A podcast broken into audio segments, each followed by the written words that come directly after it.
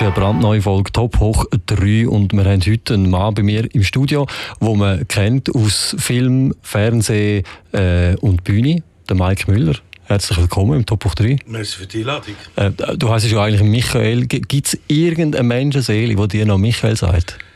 Mittlerweile nicht mehr. Nein, früher haben es Lehrer gesagt, weil sie einfach die Listen angeschaut haben und so ganz stur sein wollten. Aber der Name ist entstanden, ja, da konnte ich glaube gar noch nicht reden. Also, das ist nicht meine Erfindung. Da habe ich seit Anfang an. Also jetzt Mike, meine ich. Und ja, mir ist das gleich. Wenn mir jetzt jemand Michael würde rufen, würde ich auch nicht reagieren. Ich wollte sagen, Michael, wärst du Michael, oder? Keine Ahnung, wer das ist, aber ich wär's dann. Hat aber auch Vorteil auf Reservationsliste Michael Müller. Ich weiss nicht mehr, wer das ist.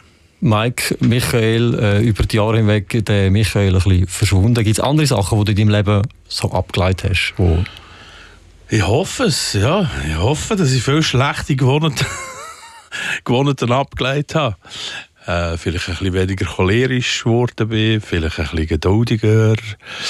Ja, wenn man jung ist, hat man natürlich manchmal Druck und manchmal vielleicht auch zu viel Ehrgeiz. Wobei ich finde, ja, Ehrgeiz ist etwas Gutes, gerade in unserem Beruf. Aber ich hoffe schon, dass man sich ein bisschen verändert. Aber wirklich an die grossen Veränderungen im Leben leider glaube ich nicht. Man kann sich immer wieder ein bisschen zusammenreissen. So. Das finde ich gut. Das tönt so, als wärst du in den jungen Jahren ein richtig impulsiver Mensch gewesen und heute so ein bisschen einfach ein geselliger. Ja, so ein gemütlicher, der nicht gerne viel schafft und so. Nein, ich weiss nicht, wenn ich als junger Mensch war, ich war halt auch ein bisschen so gewesen, wie die Leute um mich herum oder ich in diesen Leuten, die um mich herum waren. Dass man ein bisschen ruhiger wird im Alter, ist glaube ich klar, dass man vielleicht nicht mehr so... Heute, wenn ich zur Nacht heimkomme von den Vorstellungen, 11, 12, 1 am Morgen und im Kreis 5 sind immer noch Leute auf der Straße. Finde ich das immer unglaublich toll. Und gleichzeitig denke ich, oh, cool kann ich jetzt heim. Und muss nicht nur auf Gasse oder irgendwo noch jemand anstehen und an einer Türsteher vorbei. Das ist ein bisschen der Vorteil vom Alter. Aber als Junge hätte ich das natürlich komplett anders gesehen. Älter werden ja, erwachsen werden nein, oder? Ja, das ein bisschen zu nein, manchmal ist Erwachsenwerden auch gut. Man muss nicht jedes Eich machen, wenn man alt ist. Aber ja, die Legitimität also, können sagen, am Samstagabend um 10 Uhr, nein, ich bleibe jetzt zu Hause und schaue den Fernsehen. Das finde ich auch schon wirklich ein Privileg, oder? Ja. Als 20-Jähriger kann man nicht nein sagen. Nein, es ist auch ein bisschen, ich glaube, es wäre ein bisschen das Problem, oder? Das ist ja heute, wenn man über die Verwendung oder wenn man über Fernsehkonsum, Radiokonsum redet, oder? Heisst es immer, ja, die Jungen schauen nicht mehr lineares Fernsehen. Das stimmt, oder? Auch wegen der Devices natürlich, die man hat. Aber ich sage nochmal, also wer zwischen 18 und 26 früher Fernsehen geschaut hat, mit den Eltern, am Freitag, Samstag, auch da war ein anderes Problem herum. Oder um diese Zeit war man auf der Gas, ist rumschmücken, ist mit dem 125 rumgehetzt, hat... ist rauschorientiert und so. Also es ist mir sicher nicht vor dem Fernsehen gehockt. Aber natürlich, der Medienkonsum hat sich komplett verändert. Man kann es einfach schlicht und einfach nicht mehr mit früher vergleichen. Du bist ja Schauspieler und stehst aktuell mit einem neuen Programm auch auf der Bühne, so muss ich sagen. Erbsache. So ist der Titel von dieser Show. Und wie es der Titel schon sagt, beschäftigt sich das mit dem, was nach dem Tod kommt, kann man so sagen. Wieso ist das ein Thema, wo du gefunden hast, das muss man auf die Bühne bringen? Also ist es ein Thema, das ich schon länger mit mir herumgeschleppt habe. Und ich habe früher mal beim Neumarkt, als ich dort nahe dran war, wie Theater Neumarkt, habe ich vorgeschlagen, es wäre doch ein guter Spielzeittitel. Es gibt immer was zu erben. Weil erben heisst ja nicht nur Geld, Liegenschaften, Fabriken, Bilder, sondern heisst ja eigentlich auch eine Tradition, die man weiterführen muss. Oder eine Familiengeschichte, die man weiterführen muss. Oder auch ein Trauma, das man weiterführen muss. Ungewollt oder gewollt. Ich finde den Erben einfach ein spannendes Thema. Und dann habe ich aber, ja, ist das eine Zeit nicht so aktuell gewesen. Und irgendwann habe ich gefunden, so einen Erbschaftsprozess war eigentlich eine spannende Sache. Und habe ein bisschen angefangen zu recherchieren und habe gemerkt, ja, so eins zu eins geht das nicht. Das meiste bei einem Erbschaftsprozess passiert im Schriftverkehr. Das kann man auf der Bühne gar nicht zeigen. Und bin dann aber an einen super Erbrechtler herangeraten. Der Peter Breitschmidt, der war dann gerade frisch pensioniert gewesen, oder, wie sagt man da, der Uni? Emerit. Tuss war er, frischer.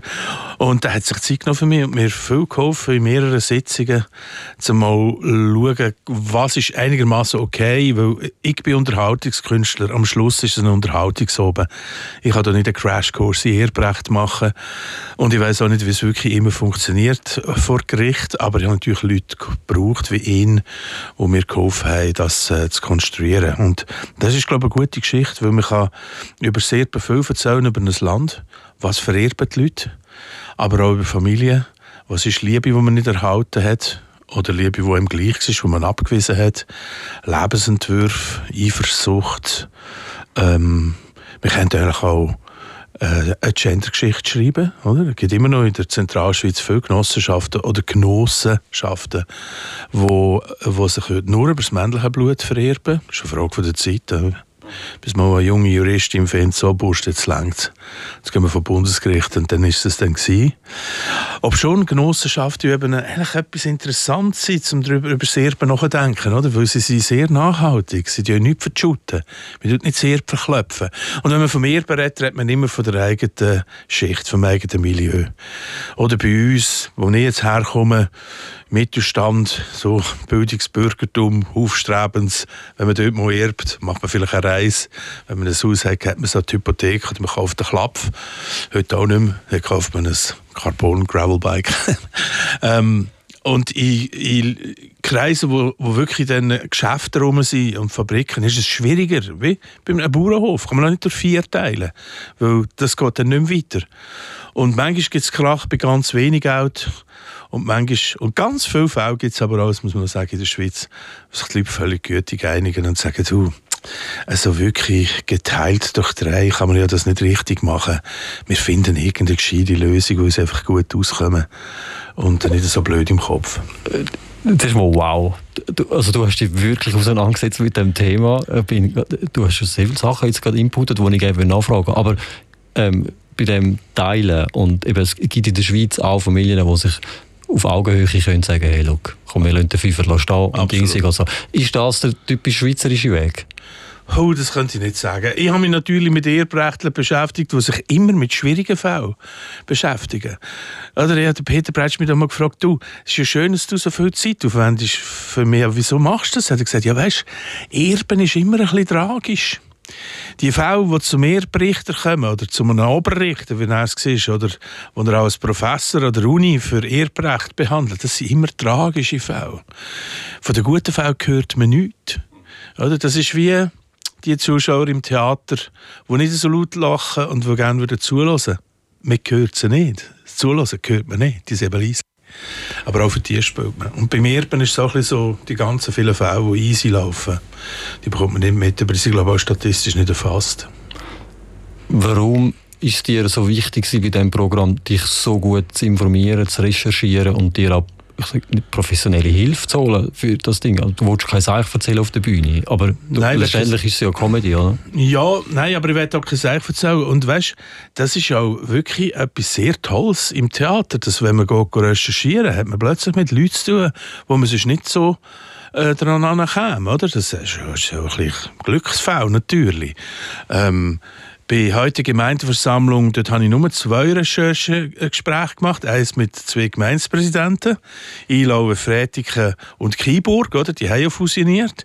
Die haben sich aber auch über eine Stunde Zeit genommen für mich. Und mit dem Markus Notter, der als Regierungsrat quasi von oben die Gemeindefusionen begleitet hat. Und das ist alles spannend gewesen und das ist auf die eine oder andere Art noch eingeflossen. Und wir machen ja zum Teil auch, also mir heisst der Raffi Sanchez, mein Regisseur, mein Bruder Tobi Müller und ich haben ja auch schon für ein Recherchestück gemacht, wo dann wirklich alle die Interviews, die wir machen, die kommen ja auch eins zu eins so auf die Bühne, beziehungsweise alles, was auf der Bühne gesagt wird, ist ja genau so gesagt worden. Man zeigt es zum Teil dann auch im Video. Das ist jetzt bei den reinen fiktionalen Sachen nicht so streng. Das ist eine Heidenarbeit, oder? Die Recherchenstücke. Aber recherchieren und herausfinden, wo liegt etwas drin für Komik, ohne dass man am Anfang genau weiss, was, das ist so ein bisschen, es ist recht luxuriös, oder? Weil man sammelt natürlich viel Ware, die man dann nicht brauchen kann. Man muss sich ein bisschen inspirieren vom Material, aber ich finde das unglaublich spannend. Ein bisschen wie ein Journalist, aber mit viel weniger Sorgfalt. Nur von Lust getrieben. Und unterhaltsam aufbearbeitet. Am Schluss, ja, hoffentlich. Ja. Beim ganzen Thema Erben habe ich schon seit Jahren eine Frage, die mich beschäftigt. Warum steckt im Wort Sterben schon das Wort Erben? Das ist eine gute Frage. Ich höre es das erste Mal.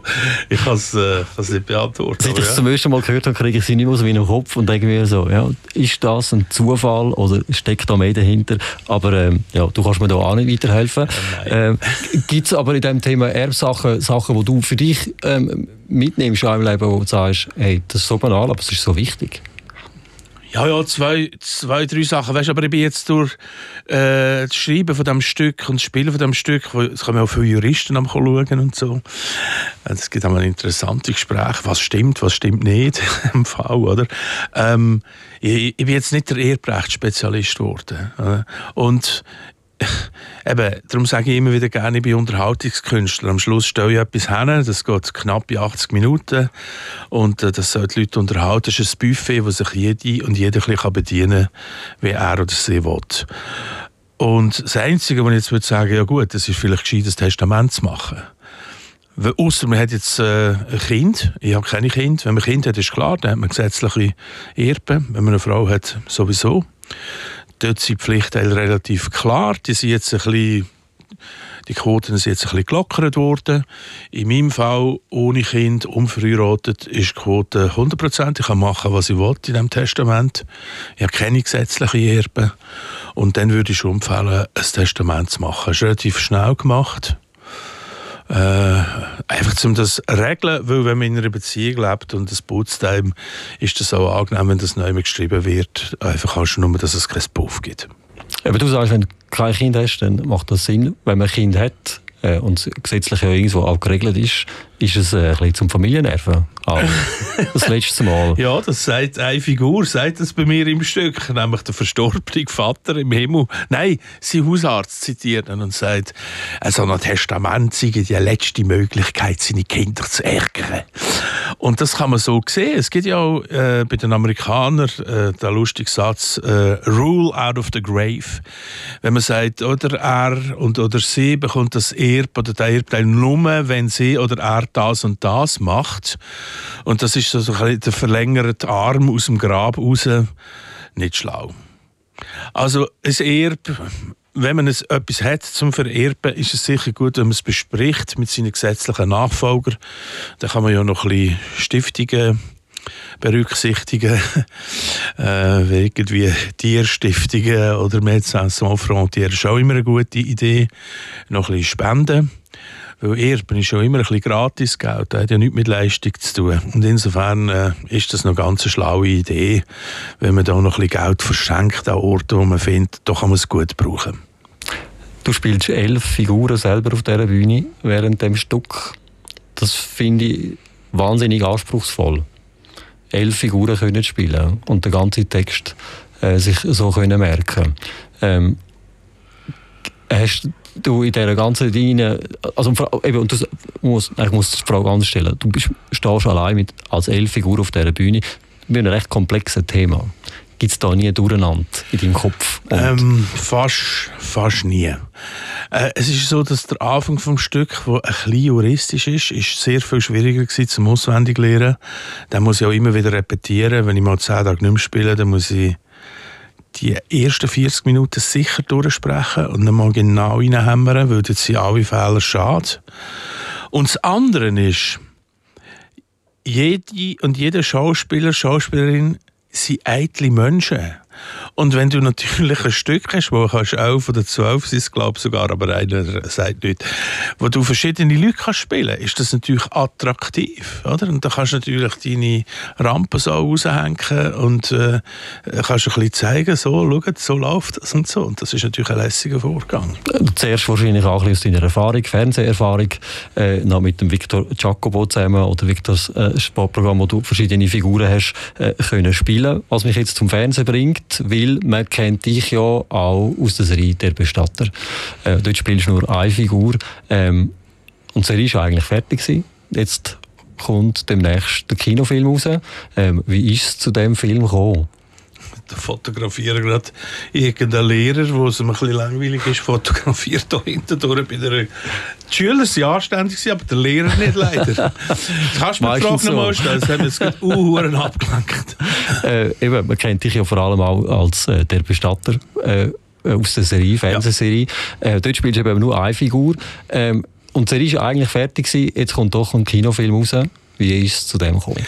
Also das ist eigentlich während dem Dreh der letzten Staffel hat der Produzent von der Serie, der Markus Fischer, der auch der Regisseur war von den ersten beiden Episoden in der ersten Staffel, gefunden, komm, wir machen einen Kinofilm.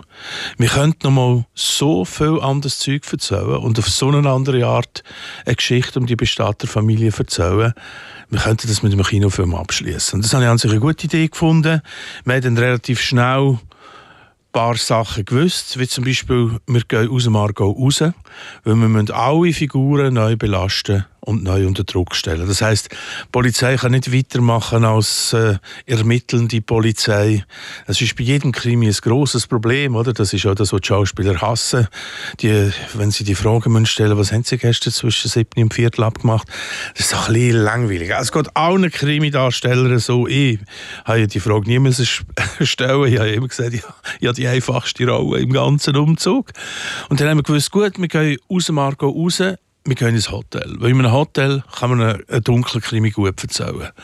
Und ich habe gesagt, und ich will wieder ein bisschen mehr Bestattungsvorgänge, das heisst ein Grab, eine Abdankung und ein Leichenmäuli.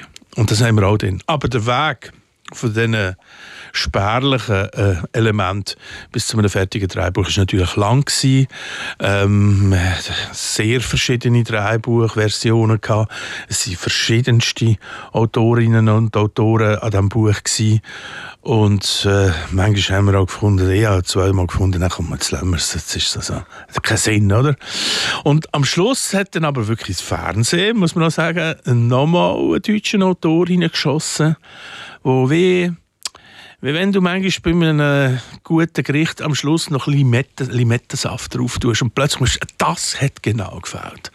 Und da hat man ein paar wenige Kniffe und Umkehrungen das Buch ist wirklich so hingeklopft und wir haben gesagt, das ist cool, das machen wir.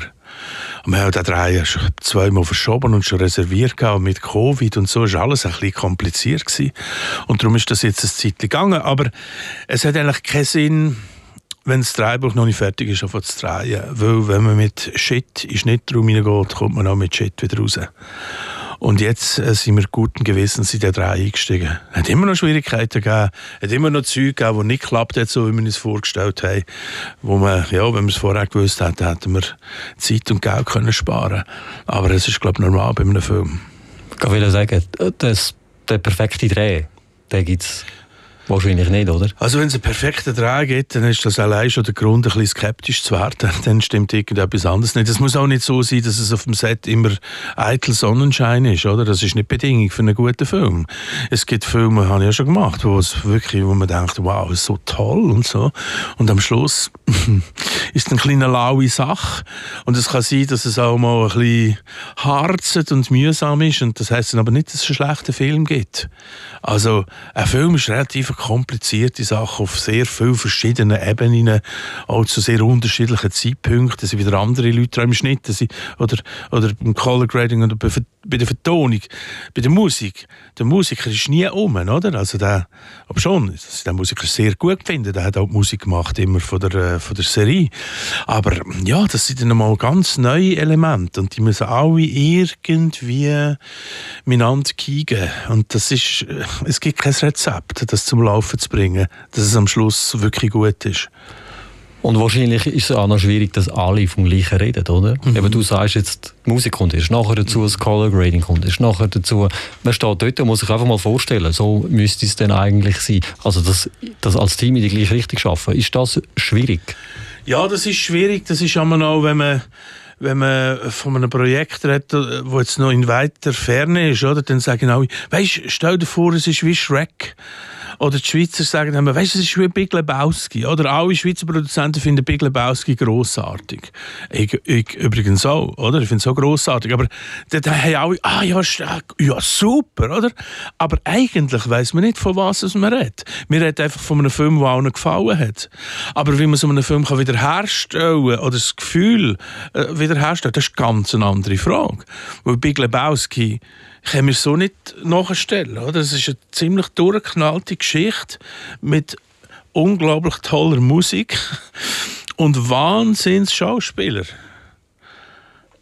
Wie ist bist du ein Harmoniemensch, harmoniebedürftig auf dem Set? Oder muss das Professionalität können zulassen, dass es eben nicht immer harmonisch ist? Also ich finde Professionalität immer wichtiger als Harmonie. Ich finde, wir sind nicht zu alt, um uns wohlfühlen. Wir sind auch nicht Gefühlsspieler, sondern Schauspieler. Innen. Ich finde es nicht so schlimm, wenn es mal eine schlechte Stimmung ist auf einer Seite. Ich finde, man kann auch dann spielen. Das ist auch keine Ausrede zum Schlechtspielen. Manchmal muss man einen kleinen Wollen im Ranzen haben, um gewisse Sachen gut spielen können. Entscheidend ist, dass man gut vorbereitet ist, vielleicht genug geschlafen hat, aber auch locker genug. Oder? Man muss eben auch locker sein zum Spielen. Für so auf die Bühne zu gehen zum Beispiel, ist manchmal gar nicht so schlimm, wenn man müde ist. Oder? Und dann lässt man es schädern. Oder? Dann ist man nicht so kontrolliert. Aber an sich finde ich es natürlich auch lustiger, nach 3 Schluss, wenn man zusammensitzen kann. Wir waren 3 Wochen in so einem Hotel, oder? So ein Shabby-Hotel im Val Sinestra hinten, das von Holländern geführt ist, wo sie so billige Ferien machen. Nicht wahnsinnig renoviert. Sehr coole Leute übrigens. Coole Lage, für uns toll. Und wenn man dann da so oben zusammensitzt und ein Glas trinkt und es gut hat, ist mir das natürlich lieber, oder? Als wenn da irgendwie eine schlechte Stimmung und irgendjemand Gift spritzt. Ist klar. Aber kein Mast. Schön wär's, aber... Ja, aber das ist jetzt nicht das Problem bei diesem Film. Ja. Das ist schon gut verstanden. Hast denn du die fertige Fassung jetzt schon gesehen, die ins Kino kommt? Und, also du musst nicht viel verraten, aber muss man nicht gesehen haben? Absolut. Schon nur, weil ich Co-Produzent bin und ich brauche das Geld wieder für das nächste Projekt. Nein, ich schaue dann natürlich, weil Markus Fischer und ich haben wirklich auch über die ganzen Jahre von dieser Serie eng zusammengeschafft. Und ich bin auch den Rohschnitt schauen und mir hat dort ein Feedback gegeben. Und ja, es ist schon gut, wenn ich den Film jetzt gesehen habe, bevor ich hier auf Interviewtour gehe und auf Kinotour. Aber es ist schwierig, einen Film zu schauen, wo man selber mitspielt. Das ist kein Vergnügen. Und viele werden den Vergleich zu der Serie machen. Darf man das, muss man das, sollte man es auf keinen Fall machen? Das ist ja immer auch eine Schwierigkeit. Vergleich? Nein, ich finde, das darf man schon. Also wir operieren ja auch ein bisschen mit der Marke Der Bestatter. Also da muss man nicht rennen, wenn es die Leute mit der Serie vergleichen. Es ist anders als die Serie natürlich, weil man über 90 Minuten ganz grössere Bögen erzählen kann und auch den neuen Schauspielern, die dazukommen, auch grössere Bögen geben kann. Es ist natürlich attraktiver für die zum Spielen. Und es ist auch für uns attraktiver, weil unsere Figuren machen einen grösseren Weg. Sie müssen es nicht in 58 Minuten abgeschlossen haben. Man hat mehr Zeit, man kann mehr zeigen. Und das ist natürlich toll. Das ist auch das, was wir ausnutzen wollten. Wenn man dann schon einen Film macht. Der Film ist eine teure Sache.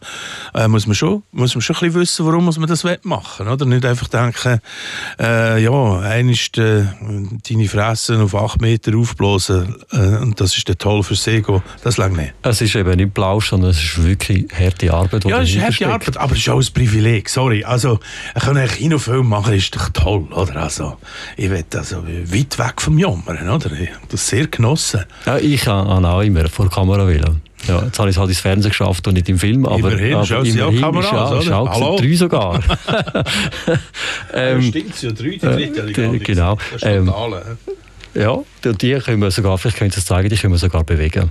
Oh, ja. Ferngesteuert. Ja, da siehst du links und rechts. Am 16. April kommt der Film in Kinos. Jetzt werden viele denken, der Mike Müller, der Bestatter, Erbe, der hat irgendwie nur den Tod im Kopf. Ein bisschen hat etwas. Ja. Wieso denn? Auch im nächsten Stück, das im Herbst rauskommt, wird auch der Tod wieder eine Rolle spielen. Ich weiss es nicht, ich frage mich langsam selber, ob ich ein bisschen Macken habe. Ich meine, der Tod hat es meiner Biografie immer wieder gegeben, jetzt nicht nur durch Todesfälle, solche, die okay sind und auch ein paar tragische. Und jetzt bei den Interviews kommt es immer wieder, ja, ihr Grossvater war schon Grabsteinverkäufer, stimmt. Meine Mutter, wenn sie heute noch eine Zeitung in die Finger nimmt, dann werden zuerst Todesanzeigen angeschaut. Und dort geht man dann, oder? Dort wird man dann Vorstellung, der Grabsteinvertreter. Und ich habe ja auch mal kurze Zeit als Totengräber geschafft, in der Gemeinde, wo meine Eltern dort gewohnt haben, wo ich nicht so lange war. Habe ein paar Gräber ausgeschaufelt, das ist eine strenge Arbeit. Aber ich habe nicht das Gefühl, dass der Tod jetzt übermässig eine grosse Rolle spielt bei mir. Ich interessiere mich ja mehr eigentlich für das Lebendige, für das Vitale, für das Unberechenbare. Darum finde ich auch Tiere so lustig, oder? Die machen, was sie wollen und reagieren auf ihre Art und Weise. Das pure Leben, das gefällt mir eigentlich. Aber das spiegelt sich natürlich halt auch im Tod. Und der Tod ist immer etwas Interessantes für die Bühne. Auch für die Komödie. Und ich finde auch in der Komödie sollte man die schwierigen Themen nicht unbedingt schwänzen. Ich wollte fragen, hat es auch damit zu tun, dass Tabuthema ein bisschen brechen? Oder ich so? Ich finde ja nicht, dass das Tabu ist. Oder? Ja. Ich finde, der Tod ist etwas Schwieriges. Und es ist ja auch, also jetzt gerade, wenn wir es jetzt nochmal abbrechen auf einen Bestatter oder was ein Bestatter oder eine Bestatterin macht, spiegelt es natürlich auch ein bisschen die Zeit. Oder? Es war lange, es war eine krasse Ökonomisierung im Gang gewesen. Heute bei den Alters- und Pflegeheimen kommen die Bestatter ja durch den Haupteingang raus mit dem Sarg, nicht mit dem Warenlift. Wie bei den Hotel immer noch, wo ja viel gestorben wird, gerade in Zürich, oder? Ah, weil die Kombination von aufputschenden Drogen und Viagra ist schlecht. Und dort müssen sie den Warenlift nehmen, bestattet. Das stinkt nicht gewaltig. Verstehe ich. Mhm. Und wir haben das heute wieder ein bisschen mit Bart auch die Verstorbenen auf, zum Teil und so, oder? Das ist wieder ein bisschen zurück zu alten Methoden vom Abschied nehmen und ist sich wieder ein bisschen bewusst, es ist echt wichtig, dass man Abschied nimmt, wenn jemand gestorben ist, auch als Gesellschaft. Es ist ein Schritt auf dem Weg von der Trauer. Tabu. Aber es ist schwierig, oder? Wenn ein altes Grossmütterli stirbt, muss man sagen, ja, das tut uns jetzt weh, aber sie hat ihr Leben gehabt und hat friedlich können gehen, im besten Fall, oder? Wenn jüngere Leute sterben, Kind wollen wir jetzt gar nicht reden, ist es immer tragisch. Und es gibt nichts Verbindendes, oder? Und es ist schwierig, auch Theologen in den Kirchen kommen ja sackhart an die Grenzen und erzählen eigentlich dann nur noch Quatsch. Es hat Gott gefallen. Ah ja? Danke, 1000. Das ist schwierig zu verarbeiten, oder? Und das kann man auch nicht in dem Sinn mit einem Verfahren oder mit Tricks oder das ist ein Schmerz, der ist da und der ist schlecht und da hadert man auch mal ein Zeitchen. Und ich weiss jetzt ehrlich gesagt auch gar nicht, wenn ich jetzt die Brücke schlagen soll, aber unsere Zeit ist auch durch. Ich hoffe, es ist nicht tragisch. Nein, überhaupt nicht. Sehr informativ, sehr unterhaltsam. Und wer mehr Mike Müller erleben will, du bist unterwegs mit dem Bühnenprogramm. Man sieht dich bald im Kino mit Der Bestatter. Und sonst finden wir alle nötigen Infos auf maikmüller.ch. Ja, das wäre sie, Top Hoch 3 von dieser Woche. Nächste Woche an dieser Stelle Zara Zollinger. Bis dahin, alles Gute, macht's gut. Ciao zusammen.